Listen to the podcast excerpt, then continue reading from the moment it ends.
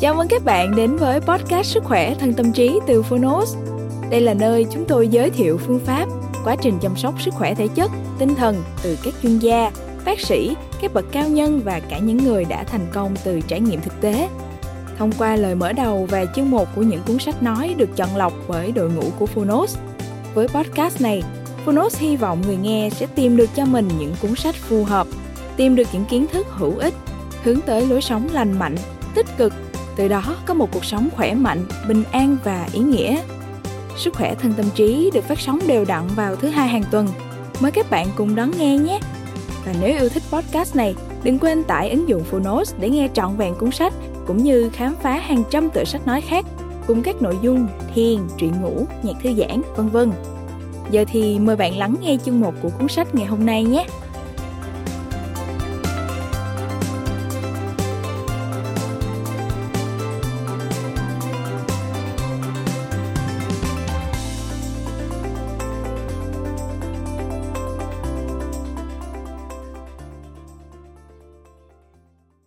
Bạn đang nghe từ Phonos.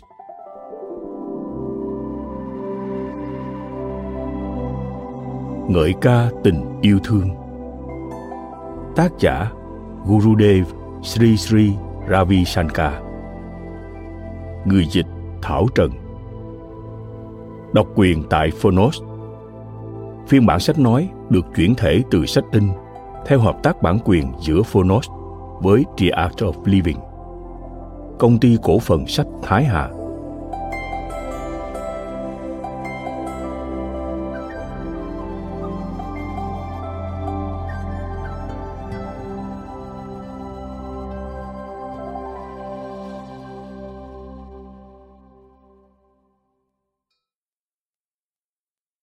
Lời người dịch Cách đây vài năm, trong buổi tập thở Kriya hàng tuần, một giáo viên của The Art of Living có đưa tôi một cuốn sách và bảo tôi mở một trang bất kỳ. Cô đọc trang sách đó lên trước cả nhóm. Tôi thật sự bất ngờ. Từng chữ, từng câu như là chỉ dẫn cho tôi giải quyết vấn đề của bản thân tại thời điểm đó. Cô còn nói với chúng tôi, nếu đang thực tâm tìm kiếm câu trả lời cho vấn đề nào đó, thì hãy mở một trang ngẫu nhiên trong cuốn sách này lên để có thể tìm lời giải đáp và đó là lần đầu tiên tôi biết đến Celebrating Love, ngợi ca tình yêu thương. Một tuyển tập những bài nói chuyện ngắn hàng tuần của thầy Gurudev Sri Sri Ravi Shankar. Những bài giảng trong cuốn sách này không chỉ dẫn lối cho ta trong cuộc sống, mà còn nuôi dưỡng lòng nhân ái, hướng ta trở về với bản chất tự nhiên của mình là tình yêu thương, để rồi cùng ngợi ca và lan tỏa yêu thương đó nhiều chủ đề dù phức tạp hay trừu tượng đều được thầy diễn giải bằng ngôn từ mộc mạc qua những ví dụ gần gũi và thân thuộc trong cuộc sống hàng ngày. Nhiều lần tôi xúc động đến ngỡ ngàng khi những vấn đề thường gặp được nhìn nhận và giải quyết một cách đơn giản đến không ngờ.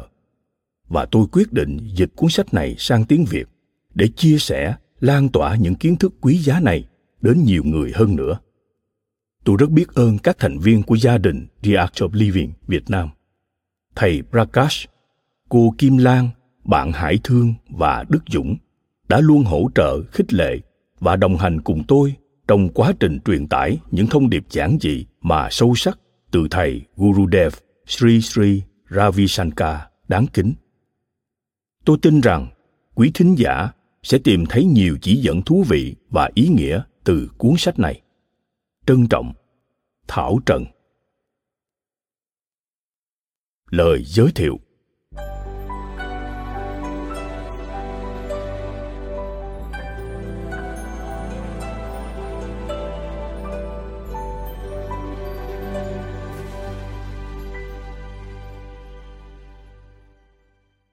Vào năm 1995, theo thông lệ hàng tuần, thầy Sri Sri Ravi Shankar có bài nói chuyện ngắn dành cho những người đi tìm nguồn cảm hứng minh triết hay giải pháp cho các vấn đề gặp phải hàng tuần kiến thức này được truyền đi khắp các châu lục và mỗi năm những bài nói chuyện này được tổng hợp lại trong cuốn sách có tên gọi An Intimate Note to the Sincere Seeker ghi chép sâu sắc cho những người thành tâm cầu đạo. Năm 2001, cuốn Ngợi ca sự tĩnh lặng được xuất bản, tập hợp phần lớn những kiến thức mà thầy đã trao truyền hàng tuần trong suốt 5 năm đầu. Thầy Sri Sri đã kết thúc chuỗi 365 bài kiến thức của mình bằng một buổi nói chuyện vào ngày 5 tháng 9 2002. Cuốn sách Ngợi ca tình yêu thương này tập hợp những bài nói chuyện trong hai năm cuối và cả những bài trong các năm đầu chưa được đưa vào cuốn Ngợi ca sự tĩnh lặng. Những ai may mắn được ngồi nghe thầy Sri Sri chia sẻ trực tiếp tại các buổi nói chuyện hàng tuần này đều cảm thấy trí tuệ được khai mở và những cuộc thảo luận sau đó tràn ngập niềm vui và sự thấu hiểu. Có lần thầy đã nói, với sự hiện diện của người thầy, kiến thức được nở hoa, phiền muộn sẽ tan biến, niềm vui đông đầy và tất cả tài năng của bạn hiển lộ một cách tự nhiên ngày nay những bài ghi chép này tiếp tục mang tới những trải nghiệm tương tự. Và nếu có ai đó đang đi tìm tri thức hay lời khuyên chỉ cần mở một trang sách ngẫu nhiên là họ thường tìm thấy chính xác những gì đang tìm kiếm. Như thể mọi khoảng cách thời gian và không gian đã được thay thế bằng sự tiếp nối vô hạn của tâm thức yêu thương và sự thông tuệ. Những bài nói chuyện hàng tuần này khởi đầu tại Big Sur, California, Mỹ và kết thúc tại New Delhi, Ấn Độ. Một chặng đường kéo dài 7 năm bao gồm nhiều chuyến đi khắp thế giới.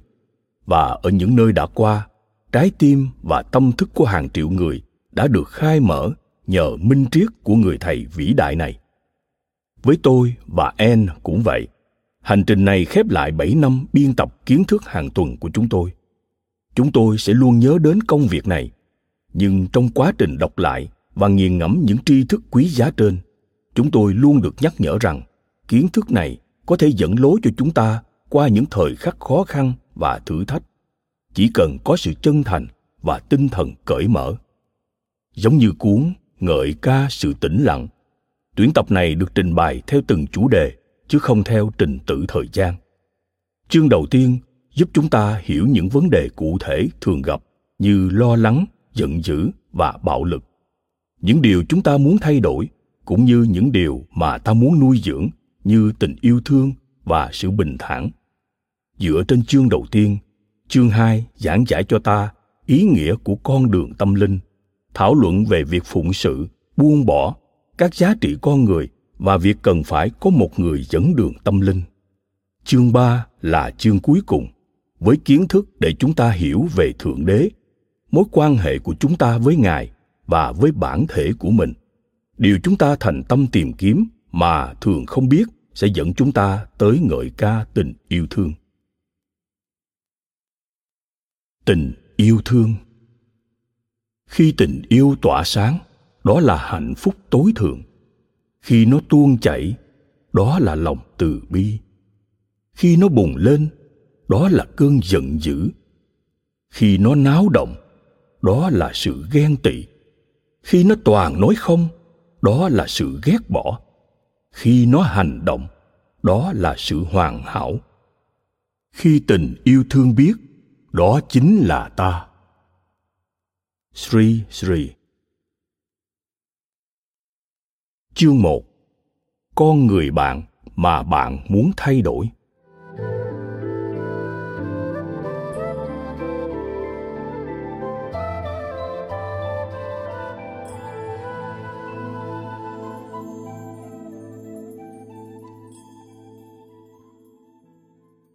Yêu thương một người mà bạn thích là chuyện bình thường.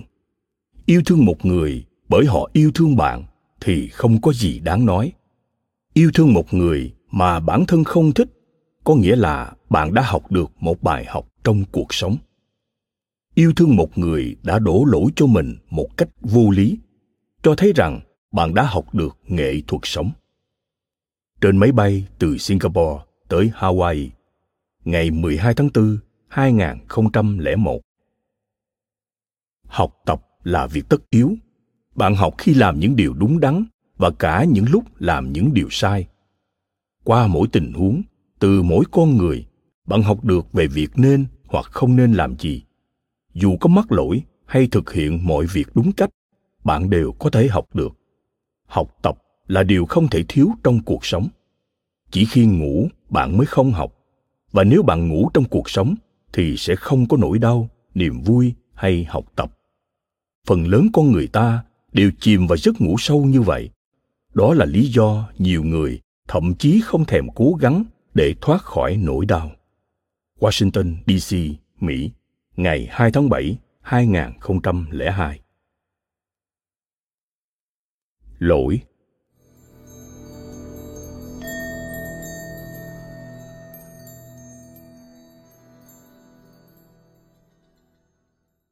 Lỗi cứ xảy ra hoài. Thường thì bạn thấy khó chịu khi mắc lỗi và muốn sửa lỗi. Nhưng liệu bạn có thể sửa được bao nhiêu lỗi? Bạn sửa lỗi của người khác vì hai lý do. Thứ nhất là khi lỗi của ai đó làm phiền bạn, và thứ hai là vì chính lợi ích của người đó để họ có thể trưởng thành, không phải vì lỗi đó làm phiền bạn sửa lỗi vì lý do đầu tiên, khi lỗi làm phiền bạn sẽ không hiệu quả để sửa lỗi, bạn cần cả quyền hạn và tình yêu thương. Quyền hạn và tình yêu thương dường như đối lập với nhau, nhưng thực tế lại không phải vậy. Quyền hạn mà không có tình yêu thương thì cứng nhắc và không có kết quả. Tình yêu thương mà không có quyền hạn thì nông cạn. Bạn cần kết hợp cả hai một cách đúng đắn để có thể sửa được lỗi của người khác. Điều này có thể xảy ra nếu như bạn hoàn toàn không thiên vị và bình tĩnh. Khi bạn cho phép lỗi xảy ra bạn có thể vừa có quyền vừa dịu dàng. Đó là cách của đấng tối cao có sự cân bằng phù hợp của cả hai. Thần krishna và chúa giêsu có cả hai. Những người đang yêu thương thể hiện quyền hạn đối với người mà họ yêu quý. Quyền hạn và tình yêu thương tồn tại trong tất cả các mối quan hệ.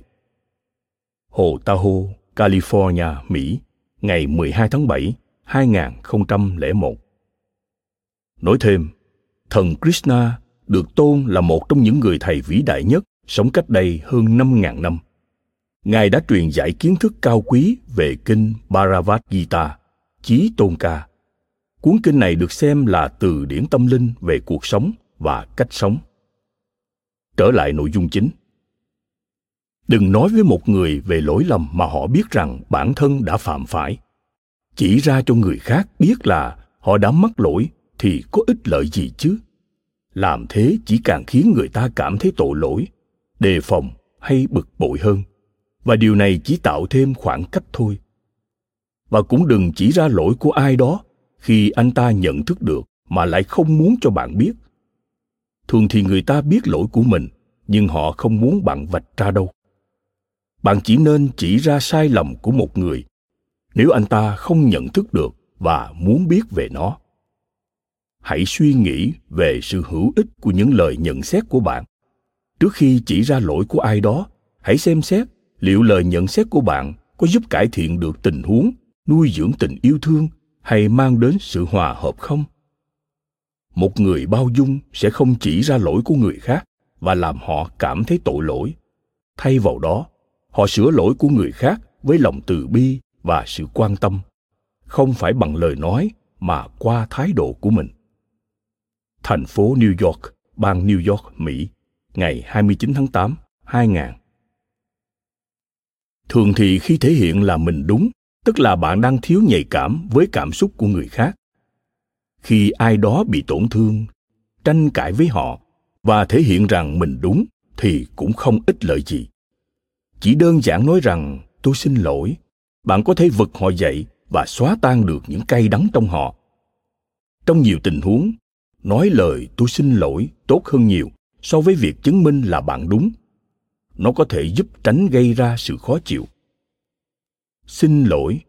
Chỉ một từ gồm hai tiếng thôi, nhưng khi được nói ra một cách chân thành thì nó có thể xóa tan được sự giận dữ, tội lỗi, ghét bỏ và khoảng cách có nhiều người cảm thấy tự cao khi được nghe tôi xin lỗi từ người khác. Nó làm tăng cái tôi của họ lên. Nhưng khi bạn nói tôi xin lỗi với một người thông tuệ, nó đánh thức lòng từ bi trong họ đối với sự vô minh của bạn. Và khi bạn nói tôi xin lỗi với thầy của bạn, thầy sẽ giận dữ và nói về đi, về đọc kinh Astavakra đi. Bởi sự xin lỗi của bạn cho thấy chính bản thân là tác nhân gây ra lỗi lầm bạn cảm thấy rằng mình đã sai phạm nói thêm, kinh Astavakra kể về cuộc nói chuyện giữa thánh Astavakra và vua Janaka, được thầy Sri Sri bình giảng chi tiết. Trở lại nội dung chính. Lỗi lầm là một phần của tâm trí vô thức. Một tâm trí vô thức không thể làm đúng trong khi một tâm trí có ý thức không thể làm sai. Tâm trí phạm lỗi và tâm trí nhận ra lỗi lầm. Cái tâm trí nói rằng tôi xin lỗi là hoàn toàn khác nhau, đúng không? Tâm trí biết nhận lỗi không thể là một tâm trí vô thức. Do đó, chân thành nói rằng tôi xin lỗi lại là một sai lầm lớn bạn có hiểu không hay lại bối rối rồi nếu bạn chưa hiểu đừng cảm thấy có lỗi hay bạn có thể cảm thấy có lỗi thật kỳ lạ sự thật lại là điều nghịch lý như vậy. Trung tâm tại châu Âu, Bad Antogast, Đức, ngày 28 tháng 12, 2000. Giác quan.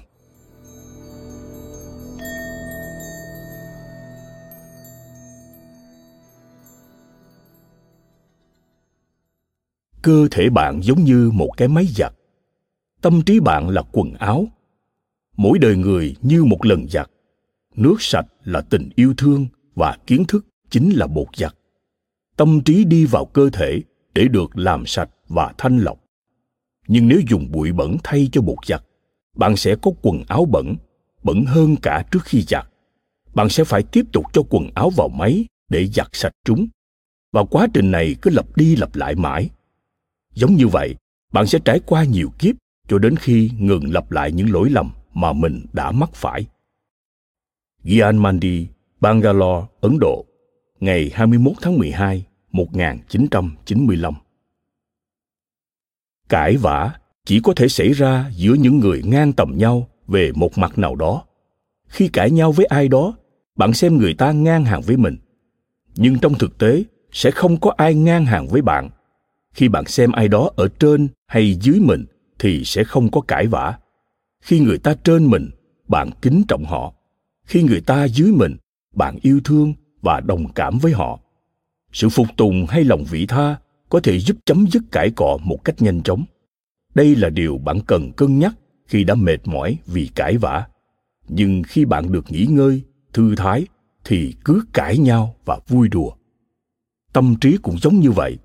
Khi tâm trí bị mắc kẹt lại ở các giác quan hoặc nó nghĩ là tự thân nó ngang tầm với các giác quan, sẽ có sự xung đột không ngừng nhưng khi tâm trí yếu hơn giác quan, tương tự như ở động vật, sẽ không có xung đột và khi tâm trí nhận ra rằng nó mạnh hơn các giác quan, thì cũng sẽ không có xung đột khi tâm trí vượt qua các giác quan, nó trở về với đúng thực chất của nó đó là sự trong sáng, không bị tô vẽ bởi các giác quan.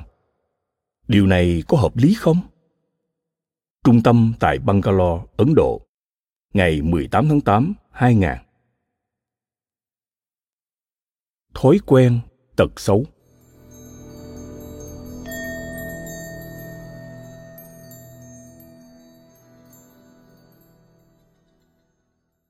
Sự bất lực của bạn khi làm gì đó, như việc từ bỏ một thói quen có thể khiến bạn bị dằn vặt khi thực sự đau đớn bởi điều gì đó nó sẽ làm bạn từ bỏ được thói quen ấy. Khi đau khổ vì những khuyết điểm của mình bạn sẽ là một sa đắc người cầu đạo. Nỗi đau sẽ đưa bạn ra khỏi những thói quen khó bỏ. Thành phố Los Angeles, bang California, Mỹ, ngày 30 tháng 1, 1997. Nếu tự quan sát hành vi của mình bạn sẽ thấy rằng bản thân thường chần chừ khi làm việc tốt nhưng vội vã khi làm điều xấu. Ví dụ như khi giận dữ, bạn muốn thể hiện cảm xúc đó ra ngay lập tức. Tại sao lại như vậy? Bởi đức tính tốt là bản chất tự nhiên và sẽ không bao giờ rời bỏ bạn, trong khi tật xấu lại không phải là bản chất và sẽ rời bạn đi. Những xu hướng tiêu cực chỉ mang tính nhất thời và sẽ mất đi nếu như bạn không hành động theo chúng ngay lập tức. Thất vọng và than khóc sẽ không tồn tại lâu nhất là không mãi ở cùng một mức độ có lẽ là bạn sẽ băn khoăn liệu mình có bỏ được các tật xấu nếu không hành động theo chúng sẽ là khôn ngoan nếu bạn trì hoãn làm theo những thói quen xấu vì chúng sẽ không tồn tại lâu và hãy thực hiện những điều tốt ngay lập tức nếu không thì bạn sẽ tiếp tục trì hoãn làm việc tốt trong nhiều kiếp sống kế tiếp. Trung tâm tại Bangalore, Ấn Độ, ngày 8 tháng 2, 2002. Sự khao khát.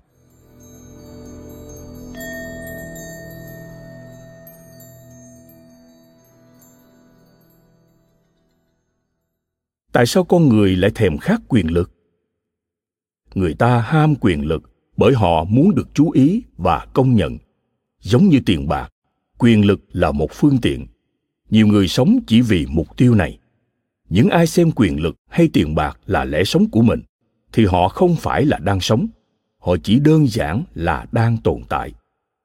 Nếu không tự nhận ra rằng chính bản thân là sức mạnh, rằng mình được khai sáng, thì bạn thèm muốn quyền lực. Nếu bản thân không có tài năng, tình yêu thương hay niềm đam mê, hoặc không trong sáng và hồn nhiên như đứa trẻ, thì bạn sẽ muốn được chú ý và công nhận. Như một vài chính trị gia, bạn sẽ khát khao quyền lực nếu bản thân không có tài năng và đóng góp đáng kể gì cho xã hội, như một nghệ sĩ, nhà khoa học, giáo viên của The Art of Living, hay một tình nguyện viên, thì bạn sẽ tham muốn quyền hạn. Nếu bạn không có tình yêu thương hay đam mê để thay đổi xã hội, bạn sẽ thèm khát chức quyền. Nếu không trong sáng như đứa trẻ và không có cảm giác gắn kết với toàn thế giới, bạn sẽ thèm khát quyền lực.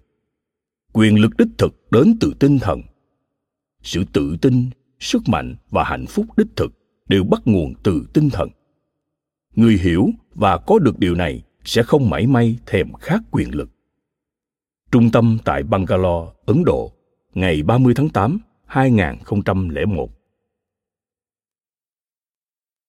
Tham vọng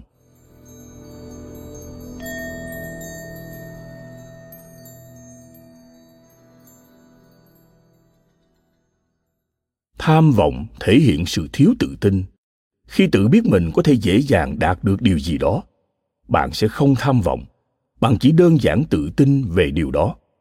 Tham vọng của bạn biểu lộ sự thử thách và không chắc chắn hoàn toàn đối lập với sự tự tin. Vì thế một người hoàn toàn tự tin không thể có tham vọng. Người hoàn toàn thiếu tự tin cũng vậy. Để tham vọng hiện diện bạn phải có một chút tự tin và hoàn toàn thiếu hiểu biết về bản thể. Con người gần như không thể có được sự tự tin hoàn toàn mà không có kiến thức về bản thể. Có những người thường kiêu hãnh về tham vọng của mình. Người thông thái sẽ chỉ mỉm cười với những người như bạn. Bạn không bao giờ có tham vọng về những điều mà bản thân biết sẽ đạt được chúng dễ dàng. Bạn chỉ có thể tham vọng về những thứ đòi hỏi sự nỗ lực, thử thách và bản thân không chắc chắn sẽ đạt được tham vọng lấy đi niềm vui ở hiện tại. Với kiến thức về bản thể, bạn không cần gì thêm cả, vì toàn bộ bản chất của sự tồn tại đơn giản chỉ là sự thể hiện của chính tâm thức của bạn. Với sự tự hiểu biết về bản thể, không có gì là thử thách đối với bạn, và bản thân cũng không cần phải nỗ lực.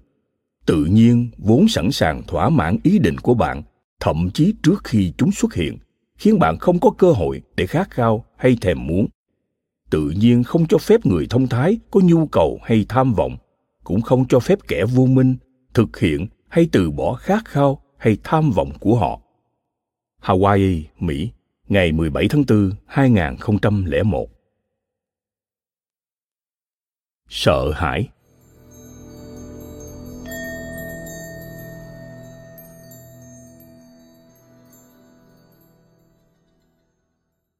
Tự nhiên đã gắn một chút sợ hãi vào tất cả mọi sinh vật sống. Nỗi sợ hãi này giúp vật sống tự phòng vệ, bảo vệ chính nó. Giống như muối có trong thức ăn, một ít sợ hãi là cần thiết để con người hành động đúng đắn sợ làm tổn thương ai đó khiến bạn tỉnh thức hơn sợ thất bại khiến bạn kiên trì và sôi nổi hơn nỗi sợ biến bạn từ người vô lo thành người biết quan tâm nỗi sợ khiến bạn từ người vô tâm thành người nhạy cảm. Nỗi sợ giúp bạn từ người u mê thành người tỉnh thức. Hoàn toàn thiếu sợ hãi có thể dẫn đến xu hướng hủy hoại. Một cái tôi bị bóp méo không hề biết sợ. Người có tâm thức rộng mở cũng không biết sợ là gì. Trong khi cái tôi xua đuổi nỗi sợ và có hành vi hủy hoại, người thông tuệ thừa nhận nỗi sợ và nương tựa vào thượng đế khi bạn yêu thương hay buông bỏ thì không có nỗi sợ nào cả. Cái tôi cũng không hề biết sợ. Nhưng có một sự khác nhau, như sự khác nhau giữa trời và đất, giữa hai loại trạng thái không sợ hãi này. Nỗi sợ khiến bạn có hành động đúng đắn, nỗi sợ mang bạn đến gần với sự buông bỏ, nỗi sợ giữ bạn trên con đường tâm linh này, nỗi sợ giúp bạn khỏi bị hủy hoại. Hòa bình và luật pháp cũng được duy trì trên hành tinh này nhờ có nỗi sợ. Một em bé mới sinh không biết sợ, em dựa hoàn toàn vào mẹ. Khi một em bé, con mèo con hay chú chim non bắt đầu tự bước đi, chúng trải nghiệm sự sợ hãi và điều này khiến chúng chạy về với mẹ. Bản năng này là bẩm sinh để duy trì sự sống. Vì vậy, mục đích của nỗi sợ là mang bạn trở về với nguồn cội. Udaipu Chatmandi, Ấn Độ, ngày 1 tháng 3, 2001. Trong thời điểm hiện tại, rất nhiều người băn khoăn về việc làm thế nào để giải tỏa những lo âu của bản thân.